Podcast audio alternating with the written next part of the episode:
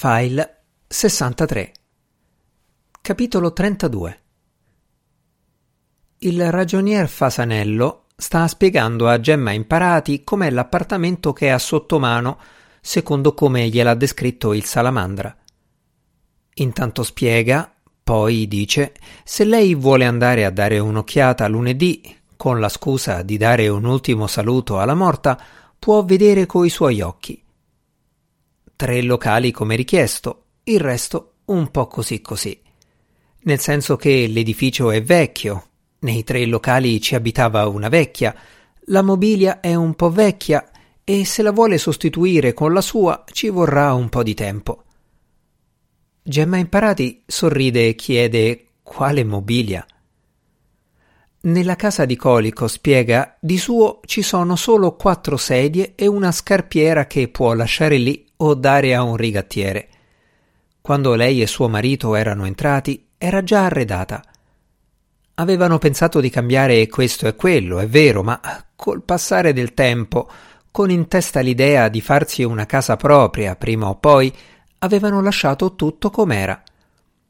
Continuavano a dirsi che erano lì di passaggio, invece a passare era stato solo il tempo nel corso del quale nulla era cambiato e così avevano adottato come fossero loro i mobili che s'erano trovati, a parte le quattro sedie e la scarpiera di cui aveva detto.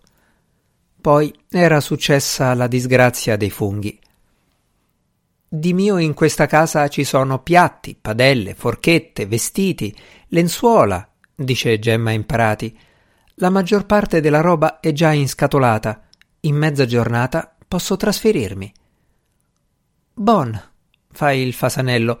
Aspettiamo che la vecchia finisca sottoterra e se l'affare va in porto e la casa le piace, a metà settimana trasloco, dice, e batte le mani. Ma mi serve un furgoncino per trasportare il tutto, osserva la gemma. Il fasanello fa la faccia di quello che niente e nessuno lo prende di sorpresa. Figurarsi se non ha sotto mano uno con un trabiccolo per trasportare quei pochi scatoloni si chiama Braccino. In verità ha il suo bel nome e cognome, ma tutti lo chiamano così e dispone di un moto triciclo Benelli 500 M36. La gemma non conosce. Il fasanello dice impossibile, è uno che ha una gamba di legno. Allora la gemma si ricorda una volta in mezzo a un po' di clienti se l'era tolta in ferramenta sotto gli occhi di tutti, tanto per ridere.